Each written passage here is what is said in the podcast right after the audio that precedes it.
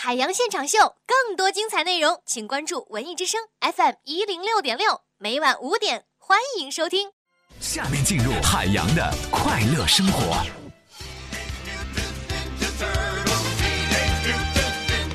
这个快到过年了啊！快到过年的时候呢，我们就会经历炮火连天的这个洗礼，什么呢？就是放炮仗。所以说现在呢，燃放烟花爆竹啊，还没有这个解禁的。但是我不知道那些熊孩子，这帮人，你说这帮孩子在哪儿整的这个蜡烛、小小鞭儿、二踢脚、麻雷子？我一下班，天一擦黑的时候，叮咣就开始放呢，朋友们。但是我觉得人生当中啊，我很多场景我都不怕。但是有一个场景我特别紧张，什么呢？就是晚上，你在郊区走着呢，啊，然后你经过的时候看见一群熊孩子，这帮熊孩子呀在那儿捂着耳朵。那你在那路过的时候，你不知道这些炮声到底是放在哪儿了。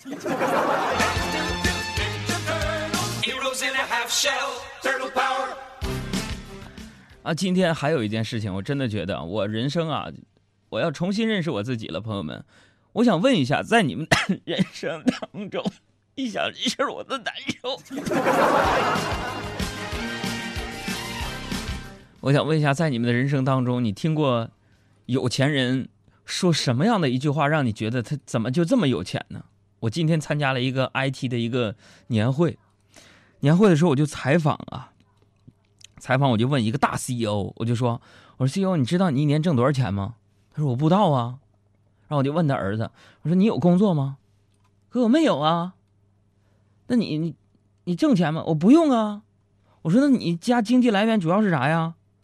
你开这个宾利、法拉利、奔驰，你就这么老多车，你靠什么挣的钱呢？啊，他跟我说一句啊，我主要经济来源呢，就就靠银行利息。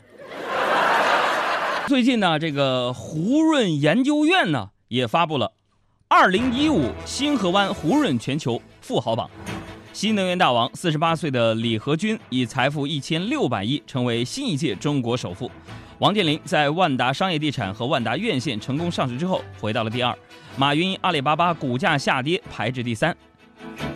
所以我在想，马云，你说这挺上火呀，得呀，是不是啊？一个假货的事儿就把这个股价整低了。啊，昨天呢，有朋友就跟我说啊，李开复就跟我说说开复，你知道吗？你云哥最近特别愁啊。我说愁啥呀？就是因为阿里巴巴那股票的事儿呗。哎呀，他都去找大师了。我说是吗？他说是。他上寺庙去找大师了吗？到那块儿啊，他就问大师，大师，我是马云，我这个股票事情应该怎么办？只见大师啊，默默拿起一个就热水袋充电的那种，啊。插上电之后呢，热水袋里的水开始沸腾起来，随后，这个热水袋突然之间就爆炸了。马云如释重负地说：“大师，你是说所有的问题都会和这个热水袋一样不攻自破吗？”大师深深的吸了一口气，淡淡的说。我是想告诉你，这热水袋是在淘宝上刚买的。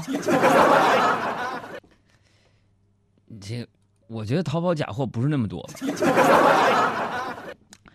哎呀，一到过年呢，呃，大家呢，呃，就会想起很多很多童年的往事，也会有很多这个回忆涌上心头啊。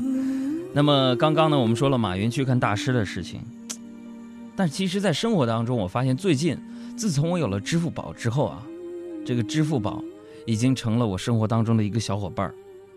我乐衷于在支付宝的评论当中来找段子，比如说在淘宝上，我就看到了一个神评价，啊，他说：“哎呀，说从心底里默默问候店主母亲很多次了，出差去酒店住了一个晚上，枕头上、被子上、床单上都被染了黑色。”我在你淘宝买了一身保暖内衣，才五十多块钱，可我赔酒店两百多块钱床单钱。